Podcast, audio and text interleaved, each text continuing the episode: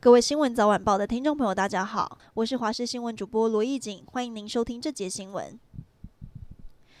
今天趁着山区天气稍稍稳定，救难人员挺进庐山温泉区救出受困的游客。因为溪水暴涨，救难人员启动了牵引绳，越过了湍急的塔罗湾溪救援。不少垂钓的民众可能因为重心不稳，双脚滑过溪水，看起来惊险万分。当中还有一对从新加坡来台湾旅游的旅客，而剩下没有下山的民众几乎都是当地人。他们认为所在地很安全，所以不愿意撤离。其中有四名婴儿，则是因为担心年纪太小。渡溪发生危险，也没有撤离。南投仁爱乡有多处的连外道路因为豪大雨，路基被掏空，台十四线中永桥往雾社方向路面崩塌。但因为要抢时间救援和送物资，公务队人员紧急挖山开路。还有例行产业道路大片的柏油路出现了裂痕，当时一辆小货车载着五六位民众经过，才开过去，路面瞬间崩塌，货车差一点坠落山谷。另外在发祥村，因为道路中断，村子里的老人和小孩急缺物资。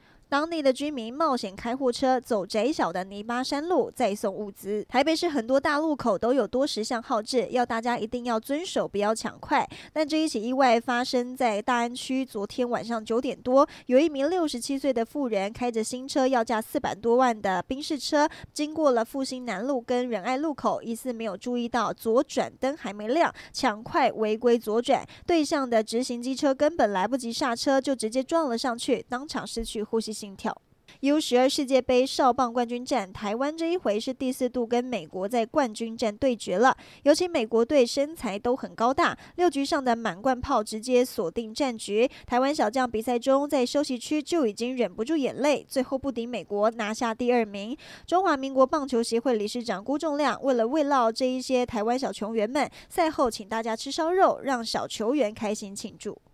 国民党总统参选人侯友宜竞选办公室今天公布了第二波的选战宣传片，而且以关公为主题，特别强调了“重然诺”三个字，也不免让外界好奇，这是不是在跟同样信奉关公的红海创办人郭台铭喊话，要他信守当初没被提名就会全力挺侯的承诺？但侯办则说没有针对特定人，只要是关公信徒都会有所感受。